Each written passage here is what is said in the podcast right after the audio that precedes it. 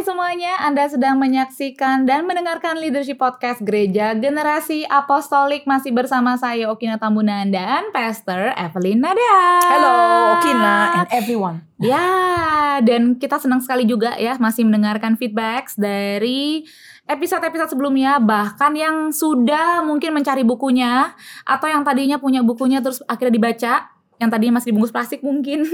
Bagus atau dong. ya akhirnya mencari. Ya Hmm. jadinya bagus sekali. Udah udah berapa buku? Berarti kita bahas 10 buku. Berarti kita sudah bahas kemarin. Jadi pastikan anda punya. Sehingga kita bisa jadi um, learning partners together. Kita Ya. bisa punya sobat-sobat pembelajar di luaran sana. Ya pastor? Oke kita lanjutkan ya buku apa yang akan kita bahas kali ini. Siapa Kamu mau? duluan aja. Aku udah lihat tuh tumpukan paling atas. Silakan. Yeay, tapi Pesta tidak tahu kan kalau yang saya mau angkat adalah dua buku. Iya. dua. Iya, dua buku. Sebenarnya ada beberapa series, cuman saya pilih yang dua buku ini. Sudah agak lusuh Ki penampilannya. Iya dong. Ya, memang harusnya berapa? begitu sih ya. Ini dari tahun August eh, 2016. Good. lima tahun yang lalu. Yang ini baru nih 2019 kalau nggak salah. Eh kok nggak saya catat ya? 2019 ini. Itu kayaknya di encounter di, on the way to Malang. di Betul sekali. ketinggian saya memang 35.000 bawa kaki. ini waktu naik pesawat. Iya. Saya baca buku ini dan aduh bagus banget. Nah, kenapa?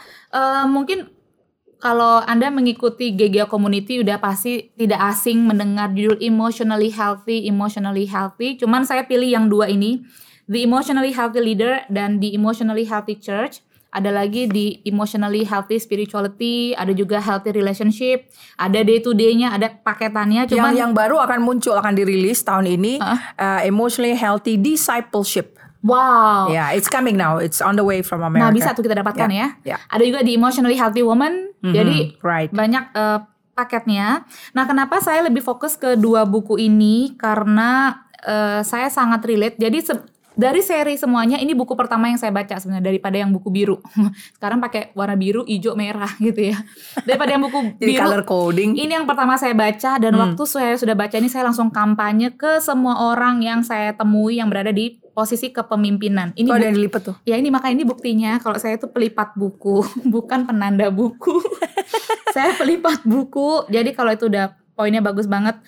Nah, em, karena di sini berbicara bagaimana mentransformasi kehidupan batin sehingga kita bisa mengubahkan organisasi atau area yang kita pimpin untuk buku ini. Jadi eh, membahas dua bagian dari kehidupan kita sebagai seorang pemimpin, bagian batin dan bagian skill kepemimpinan. Nah, ini yang saya benar-benar sangat diberkati.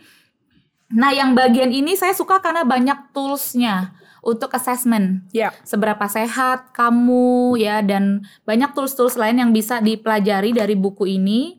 Em, lalu ada satu quote yang saya ingat adalah sebagaimana sehatnya gereja itu tergantung dari sebagaimana sehatnya pemimpinnya. Ini agak bingung ya bahasa Indonesia saya. Maksudnya eh, dalam menerjemahkan bahasa Inggrisnya kondisi gereja atau organisasi sehat itu tergantung seberapa sehat pemimpin yang memimpin gereja itu. Jadi memang ternyata indikator kesehatan sebuah organi- organisasi ya adalah pemimpinnya dan tentu saja yang perlu diubahkan dan ditransformasi adalah pemimpinnya dahulu. Jadi segera dapatkan dua buku ini kalau Anda ingin mengalami transformasi dalam kehidupan batiniah Anda. Silakan Pak Serif mau bagian yang mana? I want to share my latest reading. Oke. Ya, ini adalah uh, Soul Keeping. Ini penulis yang sama dari buku yang Pastor If share di episode sebelumnya ya? Ya, John Ortberg. Saya uh, saya punya beberapa buku John Ortberg dan uh, memang saya suka gaya penulisannya. Yes. I really really like Buku pertama yang saya suka yaitu The Me I Want to Be. The Me I Wanna Be. Dari Yang I have that. Hmm. Tapi saya belum baca tuh yang itu. Uh, ini judulnya Soul Keeping. Hmm. Uh, menarik ya dari uh, judulnya aja bahwa Soul. uh, iya kita familiar dengan lagu Jesus lover of my soul. Nah, Iya. gitu, Oke, Jesus lover of your soul, but do you really keep it? Kekasih jiwamu, penyelamat jiwamu, Iya. banyak yang berkaitan dengan soul ya. Hmm. Dan ternyata uh, soul keeping is actually our own personal responsibility. Betul. Ini adalah tanggung jawab kita. Betul. Ini bukan tanggung jawab orang lain. Ya, uh, kalau saya bukan pelipat buku, I mark I mark my book. Jadi kalau Pastor Eve pinjamkan saya bukunya, saya tidak akan lipat. Betul, jangan dilipat-lipat Iya, buku tandai itu aja. ya, ditandai boleh. Nah, jadi eh, saya ingat kita pernah diskusi mengenai eh, what is lacking in leadership nowadays, Hmm, ya. Di episode awal. Right. Dan waktu itu saya jelaskan mengenai um, bahwa yang kurang itu adalah in, in integritas. Integritas, Ya, integrasi, ya integrasi antara, antara- Hmm. spirit, soul, body. You know apa yang you know to be true inside, lalu bahwa kemudian you allow that truth to shape your mind, and then from your mind you actually executing it in the behavior, dan itu semuanya Hmm. Maksudnya align. masih align, selaras ya. Ya, uh, dan waktu kita merekam uh, seri pertama itu, buku ini belum ada di tangan saya. Hmm. Jadi setelahnya, and then I begin uh, reading this, ya, uh, dalam bentuk fisik bukunya.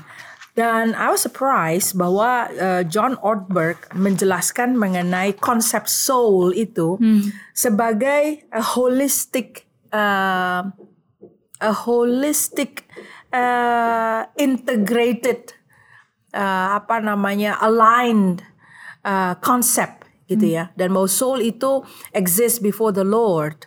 Ya makanya kita melihat uh, bagaimana catatan-catatan di dalam Alkitab uh, bahkan para pemazmur khususnya Daud ya berupaya sedapat mungkin to keep his soul Iya. before the Lord. Uh, to keep his soul fully integrated. Dan memang dosa meng- menghancurkan integrasi itu ya. Uh, membuat kita tercerai-berai lah. Jadi kita tidak lagi align. Jadi sebenarnya dalam tulisan-tulisan Daud sudah mengekspresikan banyak hal yang berurusan dengan jiwa ya, kondisi jiwa maksudnya. Ya, satu hal yang menarik ya, yang saya mungkin highlight yang membuat saya ponder upon it adalah bagaimana uh, John Ortberg menjelaskan the concept of self-talk versus soul talk. Hmm. Ya, di zaman modern ini banyak Ya, uh, istilah self-talk. istilah self-talk, self-care. Jadi uh, Self-love. self-love di mana self become the center, ya kan?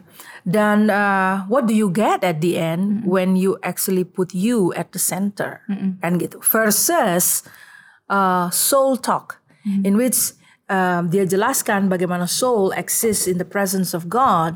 So when you talk to your soul, it turns out you are praying gitu loh. Dan waktu disampaikan saya coba cerna itu. Lalu saya temukan traces of the the the writings ya. Catatan-catatan tulisan-tulisan di kitab Mazmur.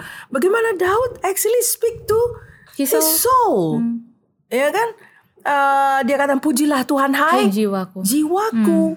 So he's speaking to his soul. He's speaking to that to that integrated part.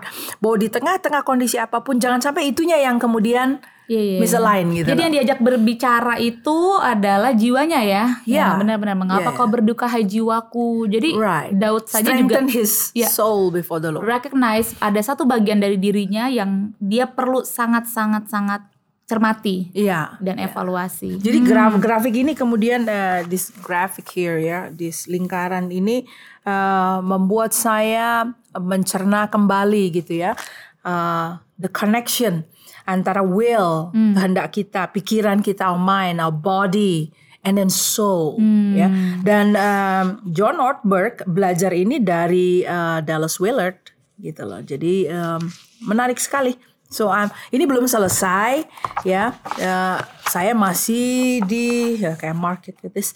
Masih ada di belum selesai masih di chapter 7. Jadi ini sekarang masuk ke chapter 8 mengenai uh, sinkhole syndrome. Hmm. Eh, jadi ya, I'm I'm still excited with this. Oke, nanti pasti kalau udah selesai Pastor Rif akan bagikan lagi lebih, tapi nggak perlu nunggu juga. Nggak perlu Anda nunggu bisa juga. dapatkan You can get ya. the book, iya. Secara online Silakan juga bisa aja. Anda dapatkan. Right. Banyak sekali buku-buku dari John Ortberg yang bisa kita Iya. pelajari. Banyak yang sudah diterjemahkan ke bahasa Indonesia Ya, juga. ya, ya, betul, betul. Ya. Oke. Nah, tadi kita sudah reveal bagian buku-buku. Sekarang kita ke bagian pertanyaan-pertanyaan kritis yang akan kembali kita jawab. Ayo, Anda sudah jawab belum pertanyaan-pertanyaan sebelumnya? Supaya kita juga bisa tahu, siapa tahu saya dan Pastor If akhirnya mendapatkan jawaban yang lebih luas lagi Right. dari pertanyaan-pertanyaan yang lalu. Siapa duluan nih, Pastor? Saya duluan ya. Oke. Aku mengusulkan diriku saja sih. Alright, let's see. Um, I got this. Uh, Apa tuh? what is one decision you wish you did not make? Wow. Hmm. Keputusan apa yang kamu harap Kamu tidak, tidak, pernah, buat. pernah kamu buat? Menarik. Um, you didn't make or will ever make. Ya tidak pernah dibuat, jadi ada penyesalan juga setelah Oh, membuat. jadi maksudnya. ini ini ada unsur penyesalan. Betul dong. Kan Oh. berharap tidak pernah dibuat atau diambil. gitu ya. Uh, there are some relationship that I regret. Hmm. Ya, Jadi masa keputusan berteman dengan orangnya? iya. Um, sekarang now that I grew, uh, hopefully wiser, uh, saya jadi bisa lebih selected. Ya, di dalam memilih relasi-relasi.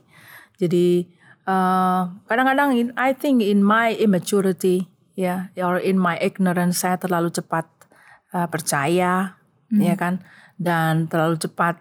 Ya kadang-kadang pernah kita bahas ya hal ini, the term ya terminologi atau what I understand, apa yang saya pahami uh, dalam relasi tersebut dan difahami oleh pihak-pihak tertentu dalam relasi ternyata tidak sebanding, tidak tidak seperti itu, sehingga ekspektasinya akhirnya uh, tidak seperti yang saya inginkan. Jadi there are some relationship that I regret. Lalu um, kemudian uh, ya saya proses itu dan belajar banyak dari pengalaman-pengalaman tersebut. Uh, ada lagu-lagu dari The Happy Goodmans uh, dari Vestal and uh, Howard Goodman yang saya belajar ya. I uh, never, I don't regret a mile I travel with the Lord. Um, tidak saya sesali satu mil pun saya berjalan bersama Tuhan. Ada satu bagian dalam lagu itu dia bicara mengenai friends. Some friends betray and left him. Tapi itu tidak menghentikan dia untuk berani berteman lagi, berkawan lagi, membangun relasi yang baru.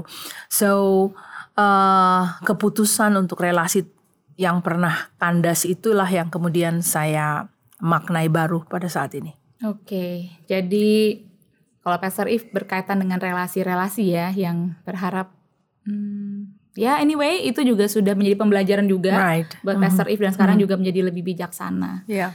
Wow, kalau keputusan yang saya harap tidak pernah saya ambil, mungkin agak sedikit mirip dengan Pastor If, tapi beberapa waktu lalu saya juga menganalisa dan mengevaluasi. Ada juga beberapa orang yang mungkin saya terlalu positif, terlalu eh, kurang bisa melihat sisi-sisi lain dari seseorang. Jadi sometimes juga saya pertimbangkan apa saya terlalu cepat juga untuk endorse sesuatu mengenai dirinya gitu. Dan Hmm, itu akhirnya menjadi pembelajaran juga buat saya untuk dalam promote atau endorse seseorang saya perlu memberikan waktu dan menganalisa secara keseluruhan dan lebih bijaksana juga melihatnya karena memang ada faktor subjektif juga waktu itu yang saya memutuskan kayaknya orang ini juga bisa deh mulai dipromosi dan ada faktor yang cukup subjektif juga buat saya waktu itu tapi akhirnya jadi pengalaman juga buat saya dan pembelajaran untuk tidak salah orangnya tidak salah, orangnya juga bukan sebuah kesalahan. Is this the Hanya timing mungkin- I think ya? I think the timing juga. Iya. Dan Waktu. sayanya juga faktor sayanya karena ada kebutuhan yang menurut saya kayaknya orang ini bisa penuhi kalau saya promosi dia. Hmm. Itu si Pester dan eh, saya belajar banyak untuk keputusan itu. Wiser, wiser. Ya. Oke, Iya. bagaimana dengan Anda? Silakan jawab ya. Oke, kali ini giliran saya. Pertanyaan berikutnya. Hmm, Kita udah mulai dengan pertanyaan yang cukup berat. Tapi nggak ada pertanyaan yang ringan sih yang sudah Right. dibikin. Gimana Pastor mengalami em, apa nggak dengan menjawab pertanyaan-pertanyaan sejauh ini? It's a critic, it's a critical question. Mhm. Ya, um, ada hal-hal yang bahkan pertanyaan-pertanyaan yang kita bahas yang yang saya mungkin belum pernah tanyakan pada diri saya. So it's a good exercise. Iya, betul itu poinnya. Kita tanyakan dengan diri kita dulu Iya. sebelum kita mempertanyakan kepada orang. Jadi bagus sekali. Ini terapi yang sangat bagus. Hmm, oke. Bagaimana kamu melihat empati dan kerentanan memiliki peranan penting dalam kepemimpinan? Aduh, penting banget. Wow. Mungkin saya bisa pakai istilah eh, empati dan kerentanan membantu saya memanusiakan diri saya dan memanusiakan orang lain. Karena empati adalah sebuah gift anugerah dari Tuhan untuk saya bisa reinkarnasi. Artinya saya bisa masuk ke dunia orang lain, mencoba menjadi sama dengan dia dan tidak terhanyut, tapi akhirnya saya bisa space antara saya dengan orang lain jadinya lebih kecil untuk saya bisa lebih memahami Bahkan dengan saya memiliki empati dan kerentanan, hidup saya bisa lebih dekat dan bergesekan dengan orang, ternyata saya jadi bisa melihat sisi lain dari orang tersebut, bahkan sisi lain dari saya, sisi gelap dan sisi terang, dan akhirnya ada hubungan yang sehat. Saya sih sangat-sangat menyarankan ya untuk setiap pemimpin baik karena posisi maupun karena pengaruh bisa melatih proses empati dan kerentanan. Karena awal juga empati buat saya adalah hal yang bukan natural, bukan yang alamiah. Mhm. Karena ya mirip juga dengan If, kayaknya kita juga performance oriented, task oriented person. Jadi yang namanya dengan orang dan hubungan itu kalau bisa nomor ketiga dan nomor keempat. Yang paling utama adalah goal dulu. Tapi ternyata itu juga nggak benar. Right. Goal dan hubungan itu perlu sama-sama, perlu ada win-win solution. Betul. Kalau Pastor Setuju tuh. Ya, kerentanan dan Empati. empati itu unsur yang penting ya kalau kita mau berelasi dengan orang. Hmm.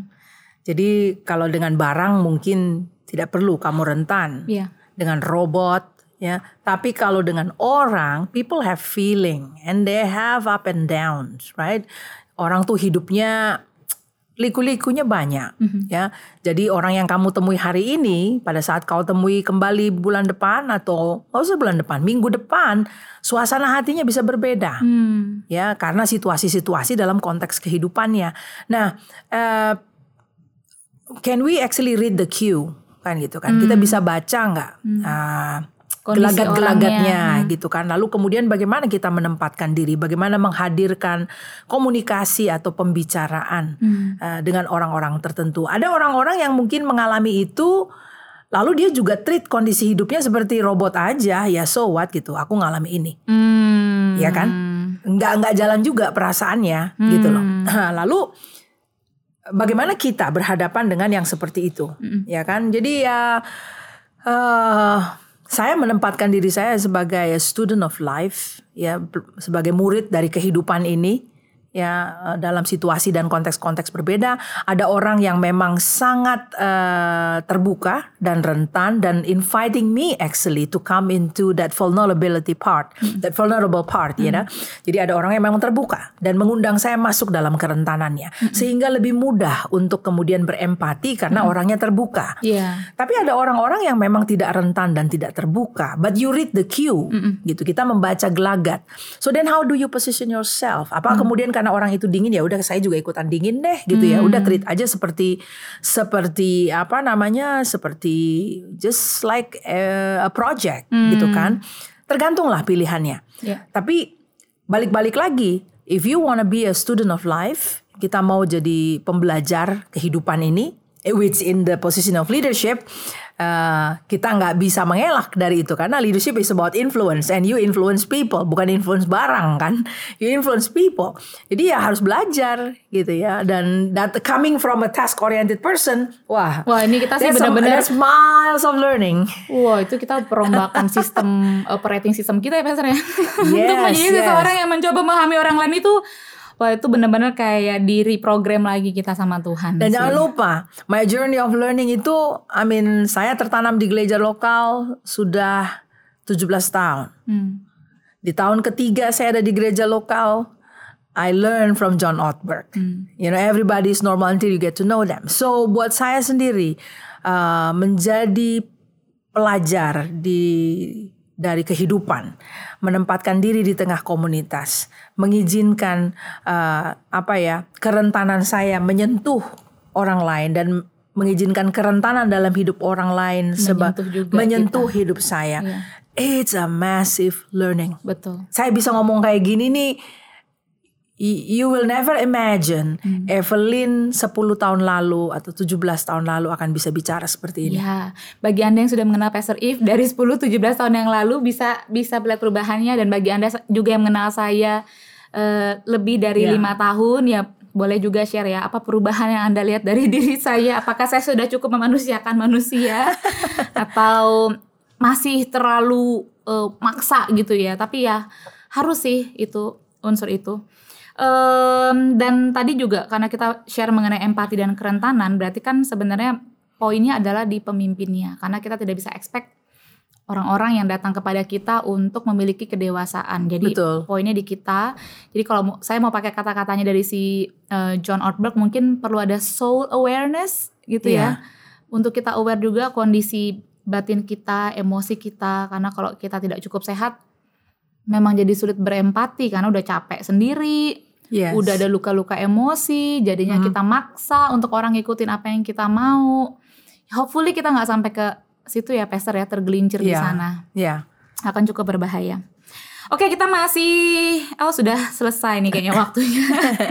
Tapi Jadi- biarkan deh, ini menjadi suatu undangan Iya. because uh, kita pun di dalam sharing ini karena pertanyaan ini bukan sesuatu yang kita latih sebelumnya, so there is no rehearsal, ya. Jadi udah oke aku akan siapkan jawaban ini. Tapi kita memang mengizinkan the natural process pada saat uh, this question come to our door. How would we answer it? Bagaimana kita menjawab pada saat pertanyaan ini hadir gitu kan? Jadi eh, sebagaimana kami berupaya untuk cukup rentan di hadapan eh, Anda sekalian, eh, fellow learners yang turut berjalan belajar bersama-sama dengan kami, mungkin saya titipkan bahwa eh, satu hal ini ya.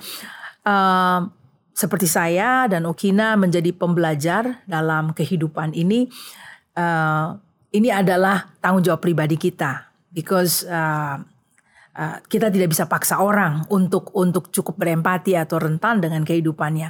Uh, kembali lagi kepada kita. Dan uh, bila Anda berkata, ya uh, rasanya saya juga perlu berubah atau saya juga perlu jadi pembelajar.